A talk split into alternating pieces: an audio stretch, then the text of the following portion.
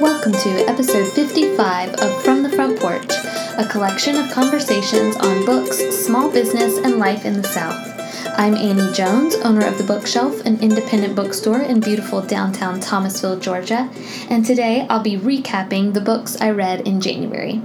Before we get started, just a reminder that you can follow the bookshelf on all kinds of social media platforms, including Instagram and Twitter at BookshelfTville. You can find full show notes at www.bookshelfthomasville.com.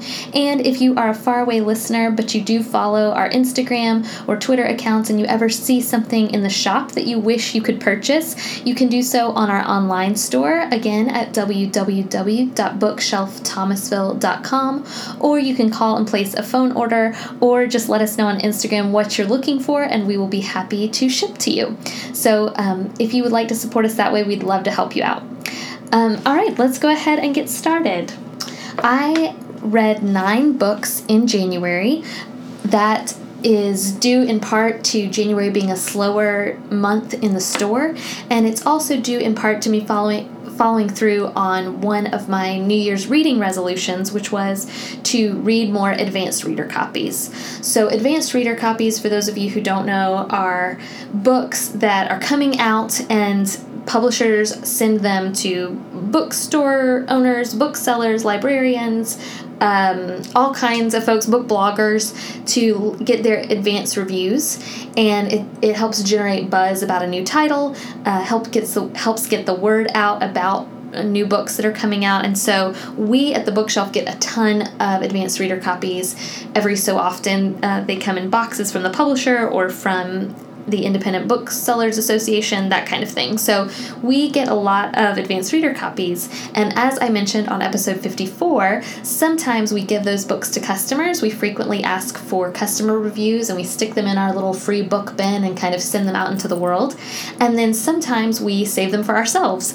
And that's great. But if you are like me and you have a reading problem or a reading addiction, uh, your books can start to pile up. And so I made it one of my reading resolutions resolutions for this year to try to read advanced reader copies, especially if they're books I'm actually interested in, to try to read them as soon as I get them or in enough advance where I'm being able to write these reviews when I need to review them instead of months after the book has already come out.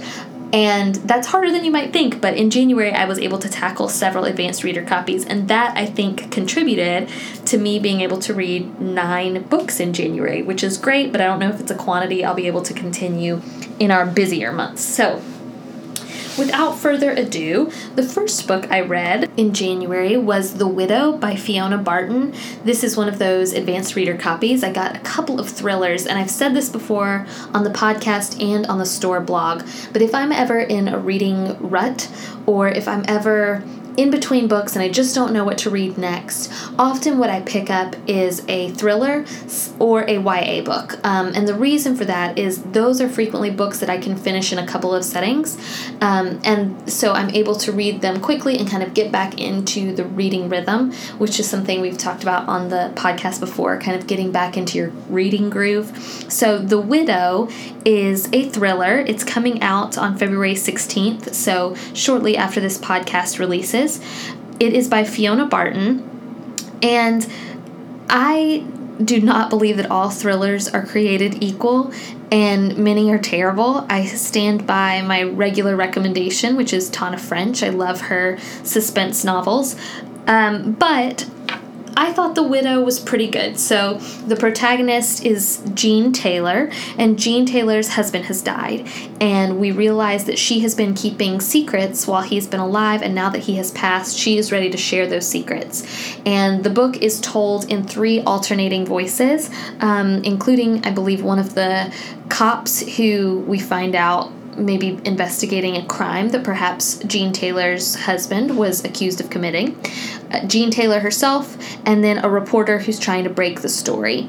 And I found the narration of the reporter to be the most interesting, um, but the voice of the main the main character, the protagonist Jean, uh, was also pretty well written. This isn't this wasn't a high literary fiction, but it also wasn't it wasn't Gillian Flynn level of kind of dark, gritty. I thought this was perfectly commercial and perfectly enjoyable. I would kind of compare it to Ruth Ware's In a Dark, Dark Wood, which came out uh, last summer, I believe. So if you enjoyed that one, you will probably enjoy this one. If you actually don't enjoy Gillian Flynn because she's too dark, which I totally understand, this might be for you because it's interesting, but you're not going to have nightmares. It's not. Uh, it's not super scary. It's really just kind of it, the pacing is great because it kind of unfolds slowly and you kind of are catching on to some of the clues. It's a lot like um, you, well, I'm comparing it to a television show, but it's a lot like a Law and Order episode in that it kind of unfolds and you're watching, you're following along with this reporter and this cop and this main character, and you're kind of un, unveiling the secrets along with Jean. So I didn't think it was particularly groundbreaking, but of the thrillers I read this month, which we'll recap a couple of others, this one to me was the most enjoyable. Again, that's The Widow by Fiona Barton. I think it would be a really a really enjoyable book to read this winter um, because it's fairly fast paced. Uh, the story unfolds at a, at a decent rhythm, and so I think you'll enjoy this one. The next book I read is also a thriller, and so I've clearly had a type of book I was reading this in January, and that is Twisted River by uh, Siobhan MacDonald. Twisted River, I did not find it to be quite as compelling as The Widow. However, I still enjoyed it, and it the premise of this book is basically the movie The Holiday with a very scary twist, hence the name Twisted River. So um, basically these two families, one in New York City and one in Ireland, swap houses for much needed vacations for them both. And we know from page one that somebody winds up dead. That's not a spoiler, it's in the first page. And from there, the story kind of goes back into the past and builds up to that first page. So um, these families, we follow them on vacation and we're desperately trying to figure out who on earth dies, why did it happen. It's kind of like uh, a version of Clue.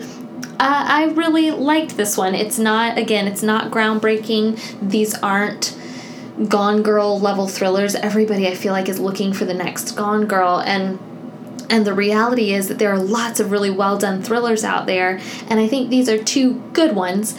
They aren't necessarily excellent ones, if that makes sense. So, if you're looking just like I was for a quick read, something to kind of get you back on track, or if you just enjoy thrillers, absolutely pick these up.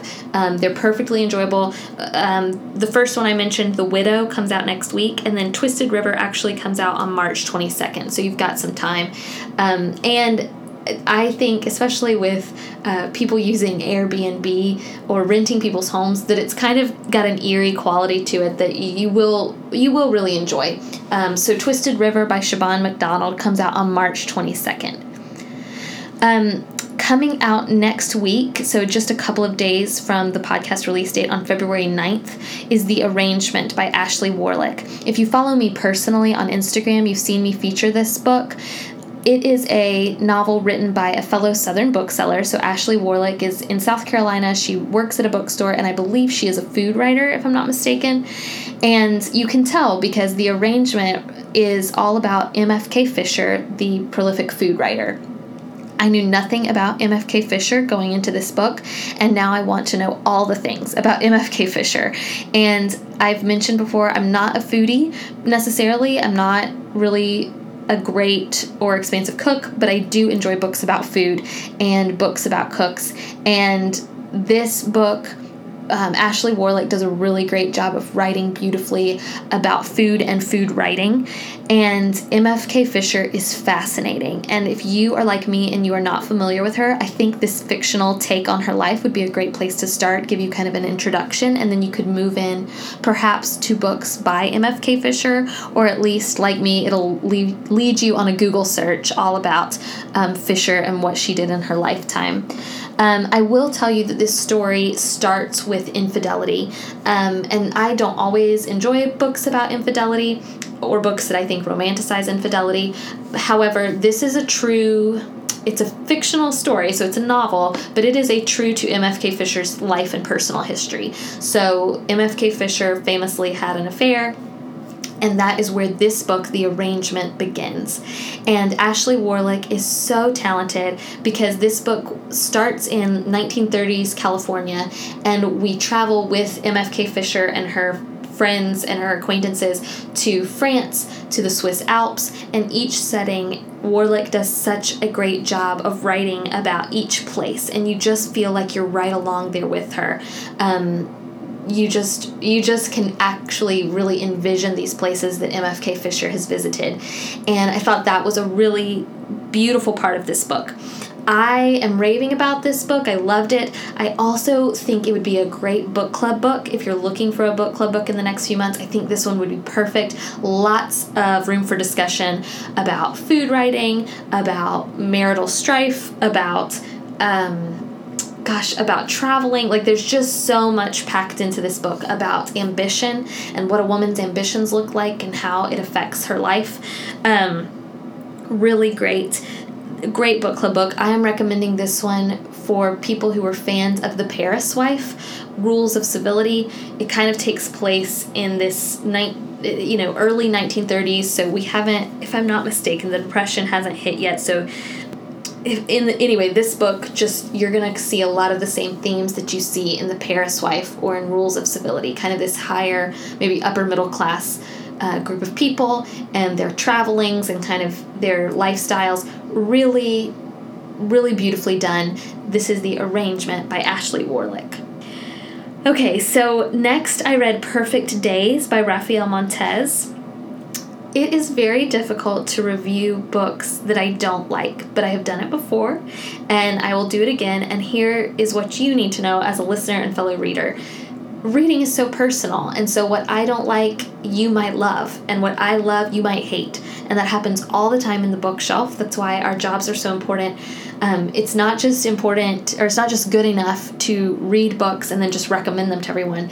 We really strive, and probably most of your librarians and your independent booksellers really strive to recommend books that you are going to enjoy so that are personal to your tastes.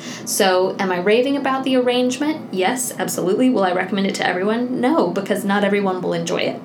That being said, I did not love Perfect Days. And I wanted to because my sales rep raved about this book and it's she's a sales rep that I trust and I value her opinion so I wanted to wanted to enjoy this one. Um, it's a thriller so part of it may have been that I was coming off of the previous two books I mentioned Twisted River and The Widow and I enjoyed those this is a translation as well. So, Perfect Days was originally written in Brazil, so in Portuguese. Um, the author, Raphael Montes, is fairly well known. My understanding is that he's fairly well known in Brazil. And this is being released in the US for the first time, I believe, this week. So, you may already be seeing, seeing it in your bookstores. It's about a young medical student who basically begins stalking and falls in love with this woman he meets, I think, at a bar, and he kidnaps her. No spoilers, that's all on the back of the book. And then we watch them um, travel across Brazil together. A couple of things about this book. One, we are going to do a full podcast about this particular title, and the reason is it would make a good book club book because the opinions are varied. So my manager Rebecca read it. We got a customer and podcast regular Hunter McClendon to read it. And so the three of us are going to sit down and have a chat about it, I think next week. So it's kind of going to be a book club format to give you an idea of whether this might be for you or not. I won't go into too much more detail about it because we're dedicating a whole episode to it, but I thought Perfect Days was very dark, too dark for my personal taste. I wanted to put it down and didn't. Um, because there was a sticker on the front of my advanced reader copy that told me if I could just get to page whatever, it would be worth the wait, meaning let us I think the sticker said let us know when you get to page 198 or something like that. Kind of a gimmick, but it worked because I desperately wanted to get to page 198 waiting for sadly, uh, I guess that gone girl type twist and this book was just really dark, bothered me several days later. So it wasn't for me. Um, however, I can't wait to talk about it with Rebecca and with Hunter because I think you'll be able to tell with an in depth discussion if it's the book for you. It's a thriller released this week, uh, Perfect Days by Raphael Montes. Um, I think you'll be seeing it a lot of bookstores. It's got a really unique, great cover. Um, and again, my sales rep raved about it. So I think you're going to be seeing this one a lot of places. And we'll dedicate a full episode to it, I hope, next week. So stay tuned for that. Next, I read 40 Rooms by Olga Grushin just like the arrangement, I think if you follow me on Instagram or if you, I have a personal newsletter, if you subscribe to that, you have heard me talk about this book. Um, it is the other book that I read this month that I absolutely am raving about. I actually think it's a little bit more literary than the arrangement, and so it wouldn't surprise me if at the end of 2016 I wound up recommending this one as one of my favorite books of the year. That's how good it is. The premise is simple. Um, the writer argues that a woman occupies 40 rooms in her lifetime, meaning the room where she is a child, where she grows up, the room, the dorm room where she lives in college, the bathroom where she cries after her first breakup, the room where she rocks her first baby all of these all of these rooms a woman spends her life in 40 rooms. And this novel follows one woman and the 40 rooms she occupies. So it almost reads like a collection of short stories. Um, and in fact, that's kind of how I'm describing it because each chapter is a different room in the woman's life and therefore a different stage in her life. And by the end, you have just followed along and just been given this intimate look at the main character's life. And again, this would be an excellent book club book because there's so much fodder for discussion about um, the choices that a woman makes. Um, what marriage and family, the roles they play in a woman's um, personal and professional success. Um, I absolutely loved this book. All wrapped up in that, this this author is a Russian American, and so you've got really this unique look into a Russian immigrant's life. And so, on top of these deep, deep seated issues that all women face, you've also got this really unique look at immigration and at what this this particular main character struggled with when she moved to America and her choices to stay. And gosh, it's just so beautifully written. Truly one of the best books I've read in months. I loved this one. I recommend it for fans of Lauren Groff's Fate and Fur- Fates and Furies. Um, it it's just beautiful, and if if you read it, please come to the bookshelf and talk to me about it, or leave me a note because this, gosh, I just want to put it into everybody's hands. I really liked it that much. Next, I read The Expatriates by Janice Y.K. Lee.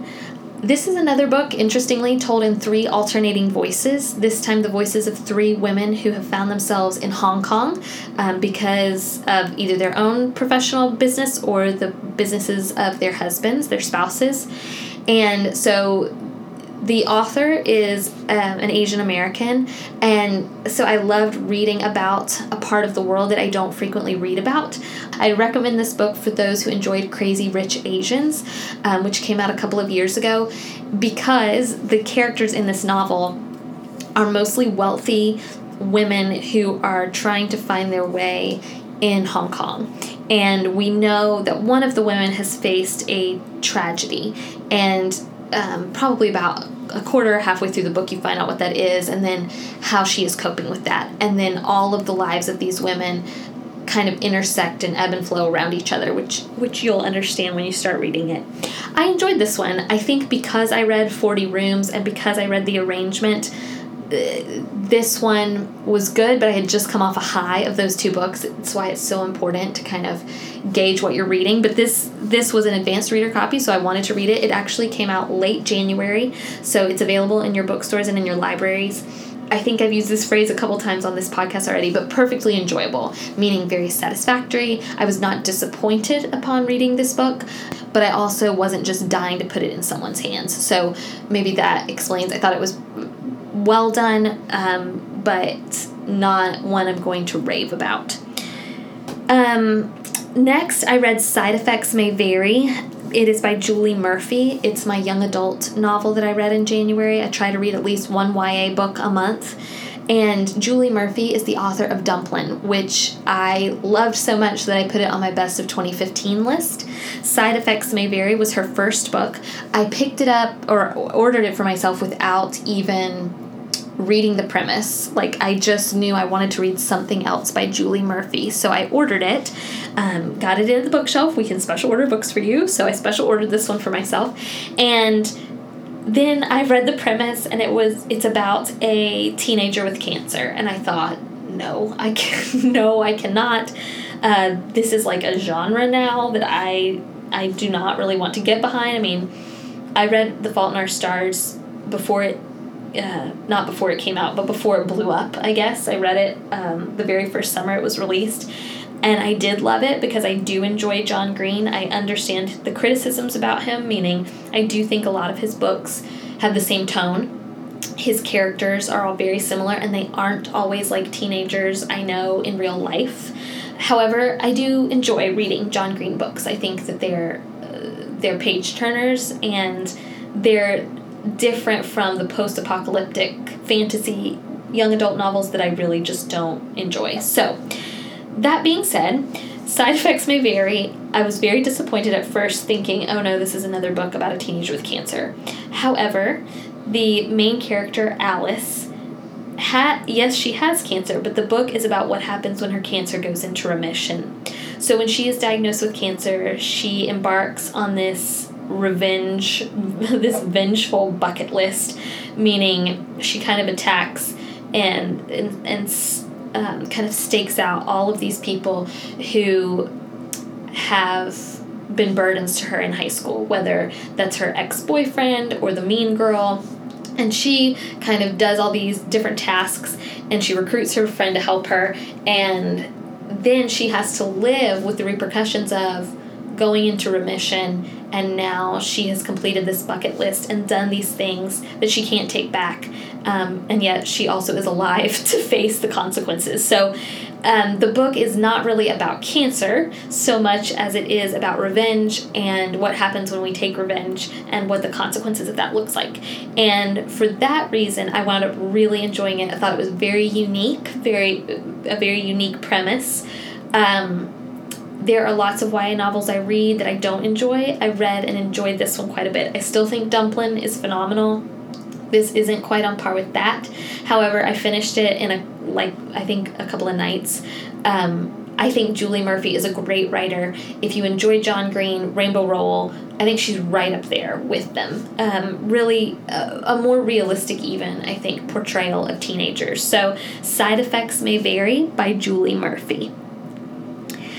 Next, I read When Breath Becomes Air by Paul Kalanithi. You have probably already seen a lot of hype about this book, whether it's been on a morning show or NPR. Um, I think the author's sister in law is a pretty well known blogger, so you may have seen this book kind of making the rounds. Let me go ahead and tell you there are some books that are not worth the hype, meaning maybe they're well connected authors, maybe they just have this really great marketing not necessarily scheme, but this marketing plan, and so they've been able to get the word out about their books. Um, that is not the case here, and what I mean is You've heard about this book, you've seen a lot of hype, New York Times bestseller list. It's excellent. It's beautifully written. Um, Paul Kalanithi was a neurologist. He was finishing up his neurology training when he was diagnosed with stage four lung cancer. And this book is the book that he wrote, the memoir that he wrote while he battled stage four lung cancer before dying at the age of 37. And his wife helped compile this book and get it ready for publication it is a, an incredible look at what living a life of meaning looks like. Um, Kalanithi is a really wonderful narrator in that he's so earnest and smart, and yet you can really kind of walk along this journey with him. And he and his wife are both doctors. Like I said, he's a neurologist, and they both have this really interesting view, this rare, all too rare view um, in this day and age that death is just a part of life and it's kind of what we all have to deal with at one point in time. But most of us hate talking about that. Most of us don't like thinking about that. And Kalanithi kind of turns that on its head and says, we should be thinking about this, we should be talking about it, and not only talking about death, but also talking about what makes a well lived life. this book is so good. I just can't talk about it enough. I absolutely loved it. It's hard to read, meaning I sobbed. I don't, I feel like I say this a lot, but I'm actually not a huge crier. Um, there are a few movies, Publix commercials, The Wonder Years. These are things that I cry over. Um, books that are really well done or beautiful, I do cry over. Um, this was one where I sobbed. Um, I just remember reading it in bed thinking, it just made me feel a lot of things. And so I personally think that that's good for us. A lot of people don't want to read books that make them feel things or, or sadness, and I understand that. But if you can stomach it, if you can handle it, please do because it this book is so wonderfully beautifully done and it will really get you thinking about things I think we should be thinking about more. So the book is called When Breath Becomes Air and it's called it's by Paul Kalanithi. The last book that I read in January was called My Kitchen Year by Ruth Reichl. You've probably heard of this one too. Ruth Reichl is the former editor of Gourmet Magazine. Um, this is actually kind of a cookbook and it follows what happens when Gourmet closes. And she is faced with a new life because her job has ended and her magazine has closed. And I picked this up because I read that it would be a great love story to New York. It's a great love story to the city. And so I read that it would be a great book to tackle before my husband and I left for New York. Unfortunately, so, uh, Winter Storm Jonas kind of ruined our vacation. so we did not get to go to New York City. And I would talk more about that, but it makes me very sad. So I read My Kitchen Year because I was supposed to be in New York. And so I read this book instead. It is hefty, meaning it's a cookbook, so it was kind of uncomfortable to read it in bed, which is when I frequently read. However, this is more than a cookbook.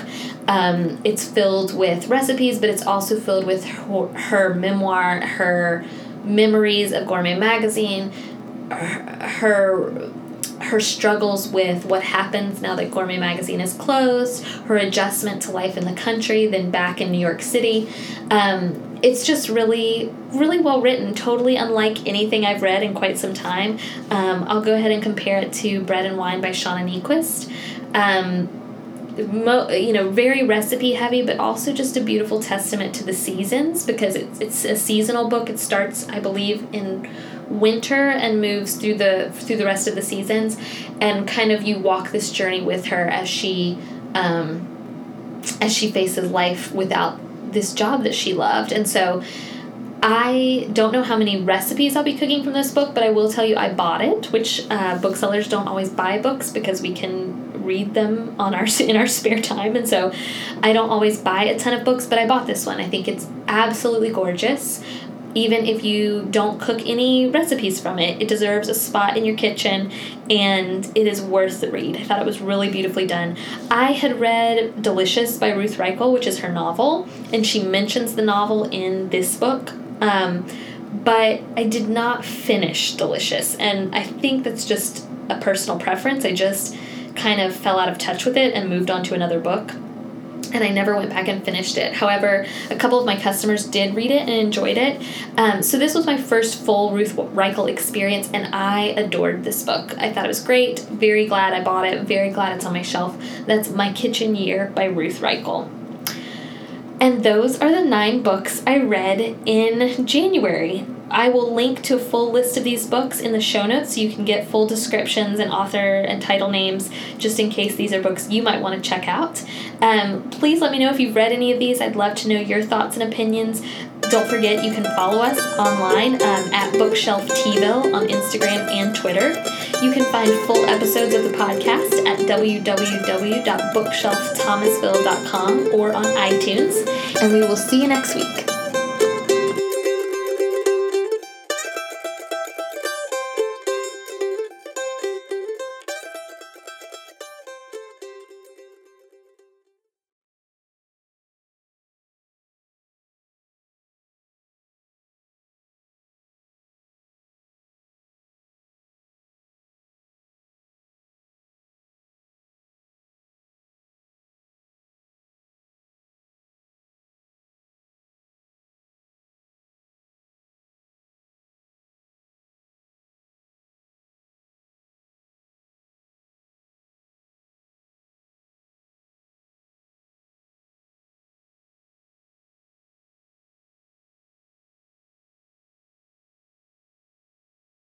Thanks for listening, and we will see you next week.